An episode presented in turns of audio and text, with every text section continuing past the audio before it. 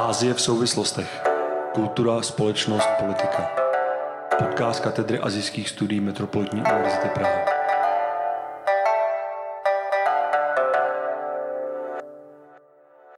Vítáme vás u červnového dílu podcastu Asie v souvislostech.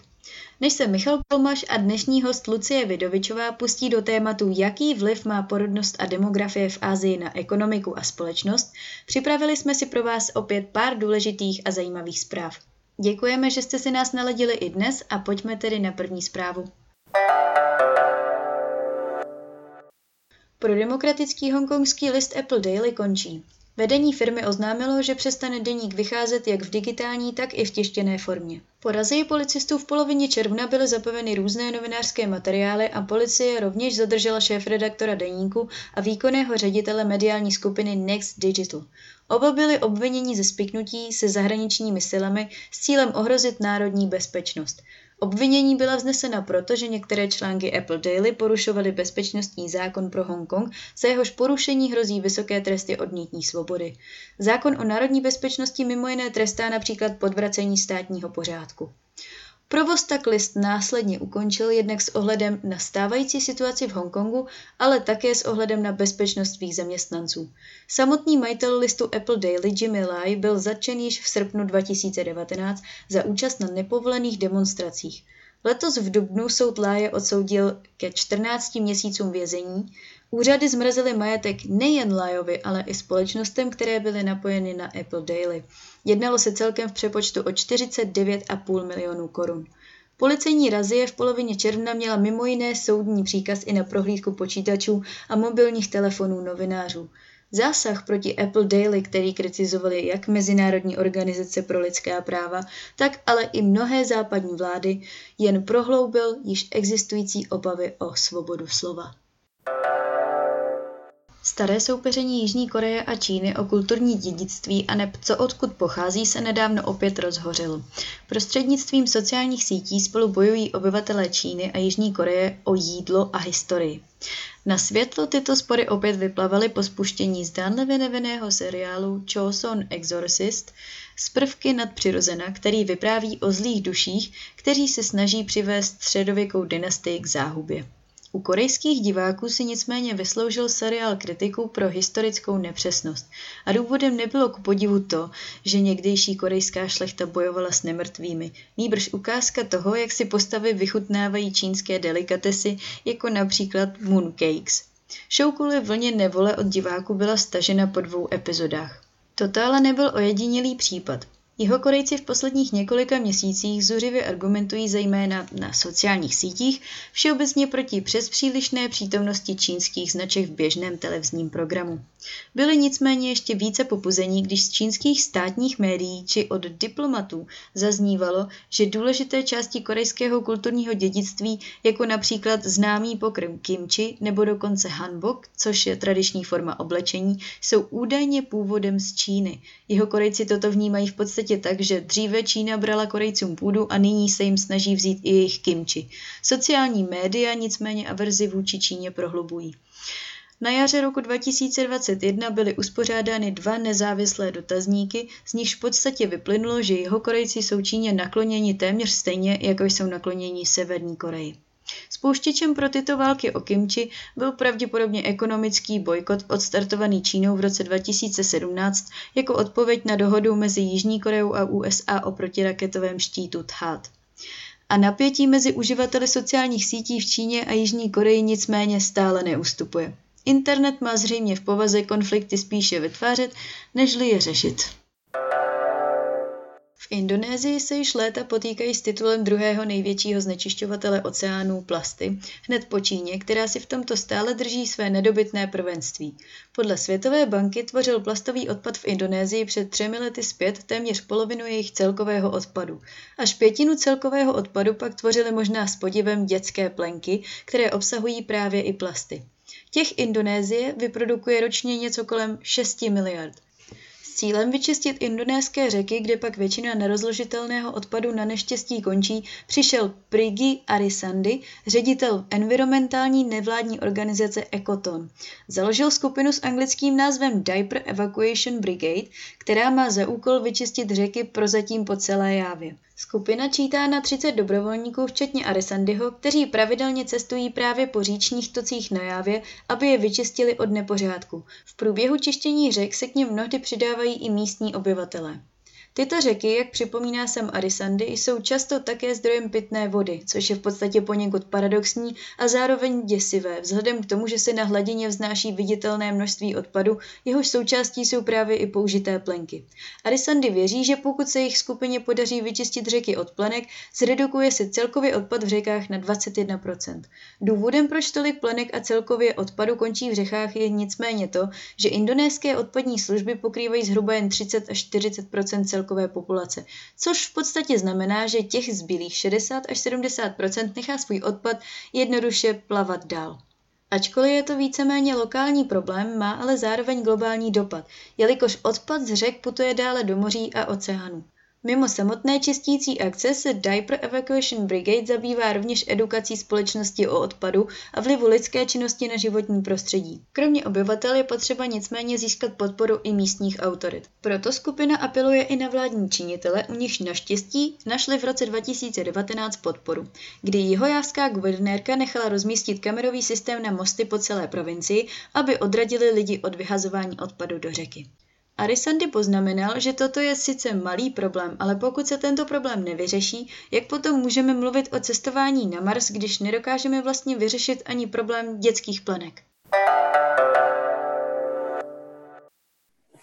Přírůstek počtu obyvatel v Číně se prakticky zastavil. Podle nedávno zveřejněných dat ze sčítání obyvatel přibývalo v poslední dekádě jen necelého nula celá pět procenta obyvatel ročně. Peking proto rozšířil svou strategii populační kontroly ze dvou na tři děti. Bude mít, jaký bude mít dopad? Čeká Čínu stejný scénář jako Japonsko, kde již několikátým letem lidí ubývá? Jaké dopady bude mít zpomalení na čínskou ekonomiku a společnost? A je demografie asijských států v něčem výjimečná? O těchto tématech se mnou přišla diskutovat socioložka z Fakulty sociálních studií Masarykovy univerzity a z Výzkumného ústavu práce a sociálních věcí Lucie Vidovičová. Dobrý den. Dobrý den. Dobrý den. A já teda hned, hned se začnu ptát. Um, Je ten úbytek obyvatel nebo to zpomalení toho příbytku obyvatel v Číně něco, co um, se nutně muselo stát? Je to vlastně důsledkem růstu toho čínského H D P? Nebo myslíte, že v tom jsou i třeba některé jiné faktory? A ta demografická situace každého státu je výslednicí několika různých aspektů, které v různých kulturách můžou hrát různou roli. V zásadě demografie se jako tradičně prostě pohybuje na vlnách, jo, že to v nějakých historických intervalech vždycky roste, klesá. Um, nakolik jsou ty vlny přirozené nebo jsou řízené nějakou státní politikou, s tím z konců máme zkušenosti i v České republice, samozřejmě vlna Husákových dětí, to je uh, takovej příklad uh, pokusu o nějakou státní intervenci, která uh, vidíme má dlouhosáhlé jako dopady uh, potom i v budoucnosti na ty na ty aspekty, ale prostě to je něco, co ve společnostech vždycky bylo, vždycky pravděpodobně bude, ať už se o to státy pokouší nebo ne, protože ty změny se prostě dějí, je to přirozená věc, takže tam jde spíš o to, jak se s nimi vyrovnávat. A ty faktory, které na to mohou mít vliv, nebo máme tu zkušenost i ze západního světa, tak je prostě ten ekonomický rozvoj, s kterým jsou neseny i určité změny v tom chování populace, ať už je to potom vznikající vlastně jako konkurenční nějaké obsahy, to, že ty ženy třeba bývají víc vzdělané, mohou mít další kariéry, které jim v nějakém způsobu jako brání, nebo jsou to jako konkurence těm dětem. Ale to si myslím, že není úplně případ právě Číny, protože samozřejmě tam jako je to, když to použiju to slovo, vlastně tak jako zvráceně bylo nastaveno tou politikou jednoho dítěte, takže tam vlastně nemůžeme úplně použít tyto výkladové rámce. A ta ekonomika tam zřejmě v tom hraje nějakou roli, ale z toho titulu, že ty ženy nebo rodiny prostě ne, mají možná pocit, že nemají tu ekonomickou jistotu, aby si mohly dovolit ty, ty větší, větší rodiny a těch dětí mít víc. Což ale je zase něco, co známe i z toho západního kontextu, že takový ten pocit, pokud dítěti nemůžu koupit jako Nike tenisky, tak nemůžu mít dvě děti. Takže by se dalo říct, že to je vlastně něco, co je univerzální jako napříč těmi společnostmi, že to rozhodně není něco, kdyby třeba Čína byla v něčem jako výjimečná. V tomto aspektu zřejmě ne, ale říkám, vychází z trošku jiných zdrojů, než to vidíme v, tom, v, tom, v těch západních společnostech, které naopak jako z většího počtu dětí klesaly na ten menší a už se tam vlastně udržují. A, a jenom to v těch různých západních nebo i východních, respektive evropských společnostech prostě nastalo třeba v různou historickou dobu, kdežto tady jdeme z trošku jiného hlediska, to znamená jako velmi rázného státního zásahu do těch nějakých přirozených v uvozovkách to, tužeb lidí se, se rozmnožovat a mít děti a mít nějakou, nějaké pokračování svého rodu a možná prostě si na to nějakým způsobem i zvykli a je to teď nějaká nová přirozenost, prostě mít to dítě jedno. Ale to ještě další velké vůbec téma, které řešíme zase i v našich kontextech a to je třeba rozdíl mezi tím nějakým preferovaným počtem dětí a reálným počtem dětí, které se málo kdy vlastně jako také zase zhodují. Um, jo, také vlastně to opakovaně vychází i v našich výzkumech, že lidé by chtěli mít dvě děti a často mají právě jenom jedno. Hmm. Čínská vláda na to hned zareagovala. Přišla teda, ona už před pěti lety rozvolnila tu politiku jednou dítěte na dvě, dvě děti, teďka přišla s rozvolněním na tři děti. Vypadá to, že ta čínská vláda bojí tady to, tyto demografické změny. Je to jako legitimní strach z toho, jako vede to nějakým velkým jako negativním společenským dopadům? Um, ne. uh, problém je to, že i když stát je jako takové, ztrácí počet obyvatel, tak na země kouli, která je kulatá, prostě těch lidí je pořád víc a víc. Takže i v, zase vždycky to srovnávám s tím českým kontextem. Když říkáme, že se nám nerodí dost dětí, tak tím myslíme, že se bojíme, že nám vymírají Češi. A moje otázka je, aniž bych teda chtěla být nějak obviněná z nějakého zrady vlastenectví, prostě no a co? Jo, na, na světě je lidí dost. A skutečně teď je to třeba možná i nějaký takový jako soutěž mezi Čínou a Indií, kdo jako bude více, více, bude mít více lidí, ale to pořád ještě prostě nevede k tomu, že bychom jako lidstvo začali vymírat. Že tam může dojít k nějakému historicky potom přeskupení třeba ekonomických mocností nebo, nebo jako světových velmocí v tomto smyslu, ale není to to, že bychom jako lidstvo vymírali. Ale je to projev nějaké nacionalistické v uvozovkách tendence, protože už ani ty ekonomické důvody, které často bývají uváděny, a vůbec v samotném základu často stojí na podle mě špatných argumentech, ale i nejsou úplně predikovatelné, protože prostě nevíme, jakým způsobem se ty společnosti, respektive jejich ekonomika bude vyvíjet. A to, ty, ty největší za poslední dobu vlastně finanční krize jsme prožili, kdy jsme demograficky byli nejmladšími společnostmi. A ta ekonomika dneska je prostě globální, je propojená, takže ty vlivy se můžou vzájemně jako samozřejmě podporovat k horšímu, ale můžou se i vyvažovat, kde pokud některá ekonomika bude padat, jiná může růst. Takže to jsou, profesor Možný, zakladatel naší fakulty, vždycky měl takový bonmot, že společnosti si vždycky poradí a já s tímhletím optimismem jako chci, chci dál pracovat. No oni většinou argumentují takovými těmi klasickými věcmi, jako že nebude kdo by přispíval do sociálního systému a dalších. Tady tohle, nemyslíte, že bude třeba problém do budoucna, když já nevím, těch obyvatel šedesát pět plus bude těch dvacet pět procent? Uh, ne, a te, teď Zase omlouvám se, že to vezmu hodně ze široka, ale uh, my nevíme, jak budou ti seniori roku dva tisíce šedesát, kdy to bude dosahovat nějakého pravděpodobného vrcholu, jak budou vypadat. Je velmi pravděpodobné, že to bude úplně jiný typ lidí, než jsou dnešní seniori. To znamená, že mohou mít i jiné potřeby. Nevíme, kam se rozvine medicínská technologie, vlastně medicína dlouhověkosti už tady každým dnem, jako vždycky říkají, to bude za pět let už jako ta velká změna, kdy se naopak třeba prodlouží velmi výrazně délka živého zdravého života, pardon. Takže je dost pravděpodobné, že ani pokud bychom měli větší podíl seniorů, tak to uh, nějak nezatíží vlastně ty, ty medicínské systémy nebo zdravotní systémy. A vůbec cel, celá otázka produktivity práce.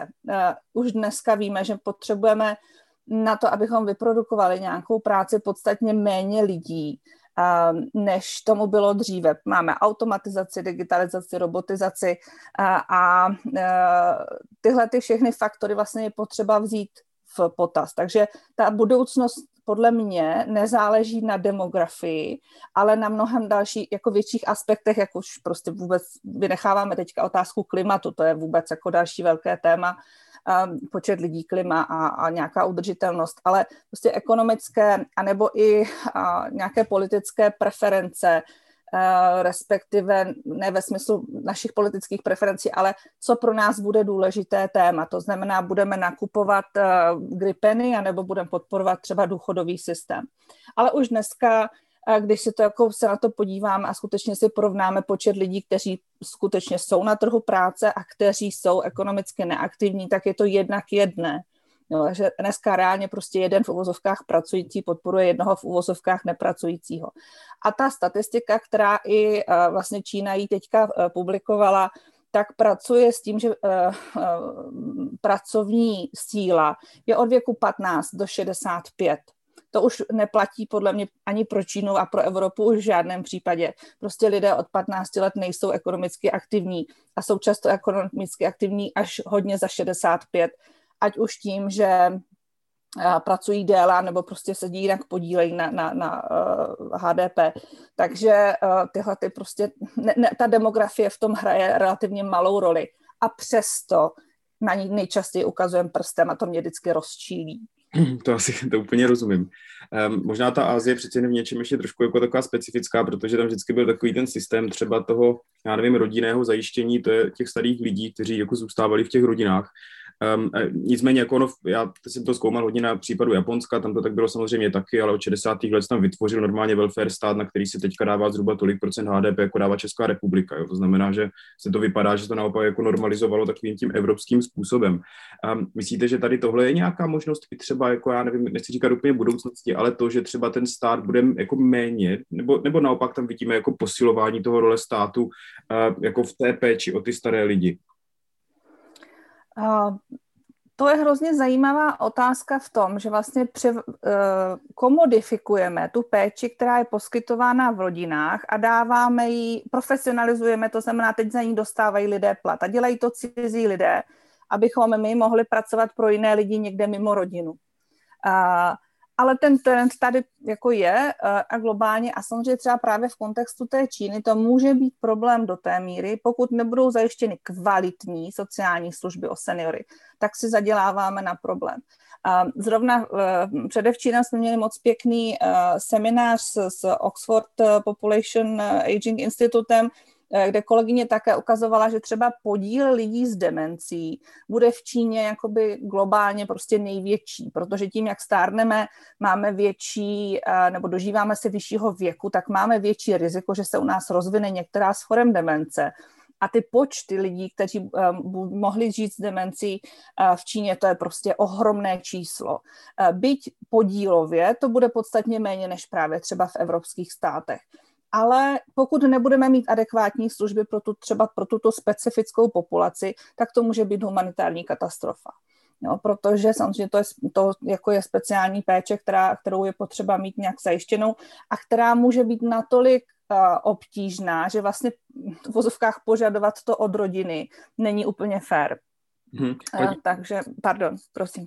Jasně, a tím se vlastně dostáváme i k tomu, že to přeci jen bude mít nějaké jako dopady na třeba, ne, nevím jestli politiku, samozřejmě pravděpodobně taky, protože větší elektorát bude třeba z té seniorské populace, ale i, i na tu ekonomiku, protože ona samozřejmě, jestli to bude čistě jako nabídka, poptávka, tak když o to bude poptávka, tady o tyhle služby, tak by měla být i nabídka. Tím pádem se ta ekonomika třeba nějakým způsobem změní.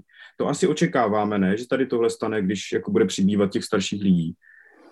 Uh, jenom Zase uvedu jednu věc na pravou míru. Lidé nevolí věkem, ale častěji socioekonomickým statusem, což samozřejmě může s věkem nějak souviset, ale uh, vlastně i v, zase v Evropě jsme neviděli nikdy, že by seniorská nebo důchodcovská uh, politická strana měla nějaký dlouhodobější mandát, protože seniori nejsou, hetero, nejsou homogenní skupina, naopak jsou velmi jako různorodou skupinou. Uh, takže uh, skutečně ty, ty volby bychom spíš se měli dívat na ty socioekonomické uh, uh, jako determinanty ale velmi dobře jste vystihl to, že stárnutí populace samo takové je velká ekonomická příležitost. Vůbec pro rozvoj nových ekonomik, nových služeb, nové, nových míst pro, pro zaměstnání.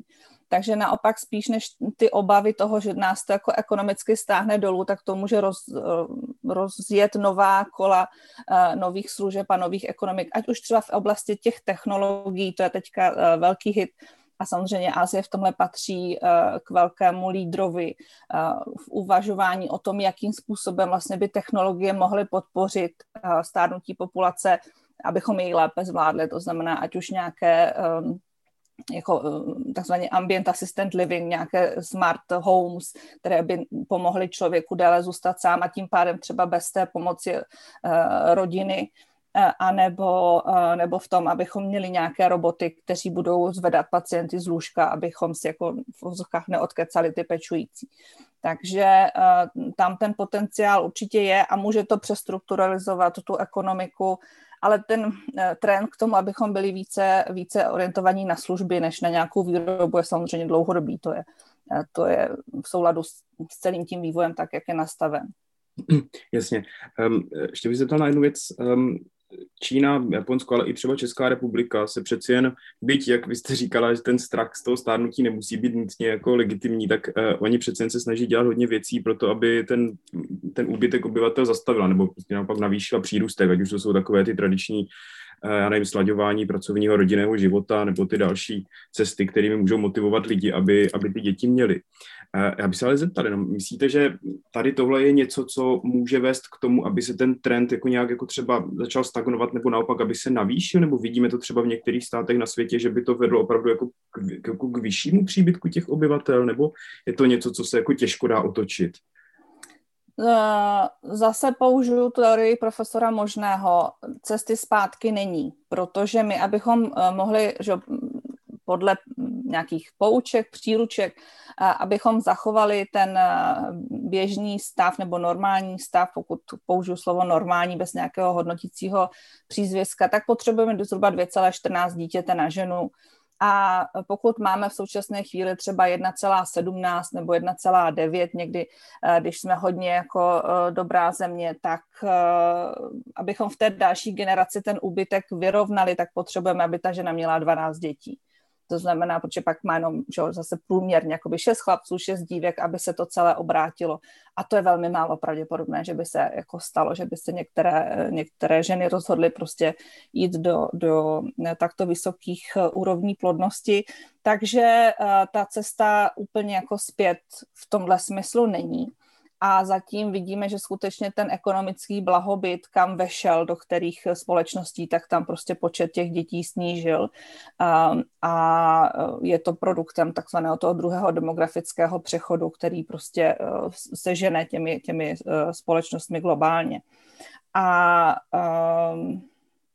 jestli, jestli se to někde daří, tak je to skutečně často v nějakých těch jako podpůrných politikách, které ovšem nejsou jenom deklarované, ale které jako ty ženy skutečně cítí, že, ten, že ta jejich role matky nebo že ta rodina je pro tu společnost důležitá. A je to, um, nesmí to být hrané, když to tak řeknu. Prostě ty, ty jak jsme viděli i ty, ty, uh, tu podporu třeba, která byla finanční právě u těch uh, generací um, rodičů Husákových dětí, tak to prostě jako se využilo, mělo to ten efekt, ale velmi krátkodobý, takže to, to není zase taky úplně dobrá cesta.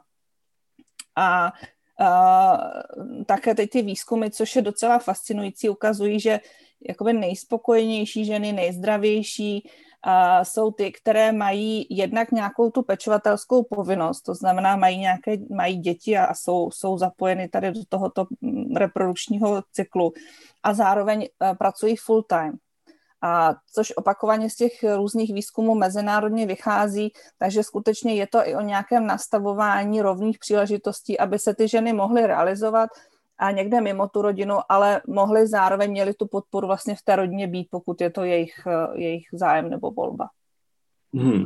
Takže ale myslíte, že to jako Japonsko je asi s, tě, s tou jednou z těch zemí, kde ten úbytek obyvatel je možná nejmarkantnější, tam je to nějakých tři sta padesát tisíc ročně v posledních pět let, na druhou stranu jako od šedesátých let tam pořád populace víc než dvojnásobila, takže ono dobře, teďka tam ubylo pár, jako třeba milion lidí, ale přitom jako před padesáti lety ta obyvace, ta populace byla minimálně v porovnání s tím, kolik tam lidí je teď, ale myslím teda to, co se tam teď děje, že budeme pravděpodobně schopni očekávat i v jiných státech.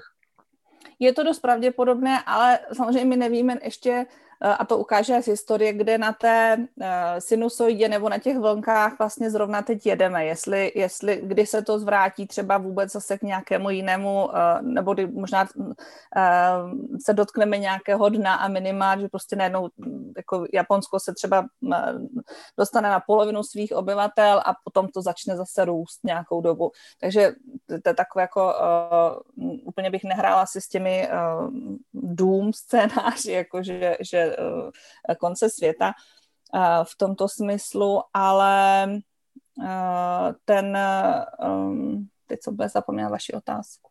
No, jestli to můžeme očekovat i v ostatních státech, tady tohle, jestli prostě i Česká republika třeba, nevím, státy Evropské unie, že můžeme čekat, že ten počet obyvatel začne klesat. Je, je, to, je to prognóza, která se týká globálního severu. V zásadě tam, tam všechny ty prognózy počítají s tím, že ty počty v těchto státech, které jsou ekonomicky vyspělé, prostě budou klesat.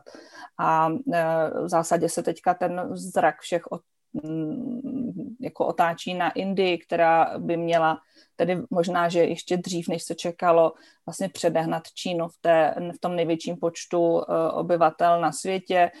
A bude to zajímavé jakoby sociologicky, kulturo, kulturně nějak jako sledovat, jak se, protože samozřejmě Čína je na tom, nebo má asi jinou kulturu, než má třeba Indie, a co to teda udělá vůbec zase s tím světem jako globálem, bude asi zajímavé, ale ty, ty, ten globální sever prostě bude ztrácet populačně.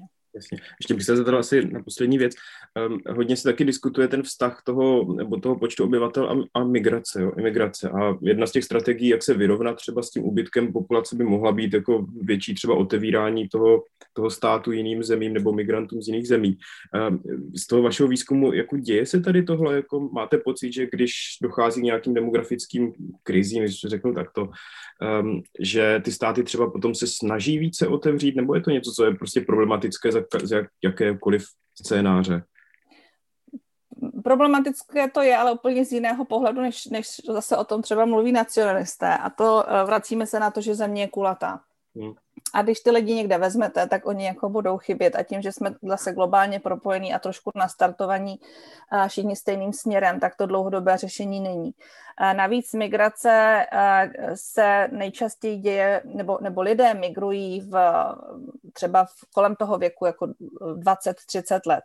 To znamená, že pokud teďka odejdou do jiné země, tak vlastně při, při, nebo zestárnou přesně v tu chvíli, kdy zestárne ta, po, ta populace, která tam je. Takže jako nepomáhají, ale naopak jako můžou ještě přijít nějakou, nějakou přítěží a v uvozovkách té, té země příjmu. A to, co vidíme, nebo ty zkušenosti dostávat třeba jsou, že Uh, lidé to stáří často se vrací trávit do těch zemí původu. Uh, už jenom kvůli třeba tomu, že, že systémy sociální péče nejsou dostatečně kulturně citlivé zatím. Mm. A uh, to znamená, že oni jako strávili svůj ekonomicky aktivní čas v jedné zemi, tam platili třeba daně a potom tu zátěž toho zdravotního systému vrací zpátky do toho zem, zemí původu. Je to samozřejmě velmi zjednodušené schéma, ale pro mě ta migrace má jako tyhle, to, tyhle ty problémy, že to neřeší úplně tak jako eticky jednoduše ten problém těch, těch zemí, které by si migrací v uvozovkách chtěly pomoci. Mm.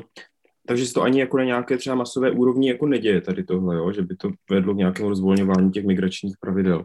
Uh, nej, spíš to, co vidíme, tak státy mají tendenci se uzavírat uh, a na, tu, na to řešení problému stárnutí migrací rezignovali.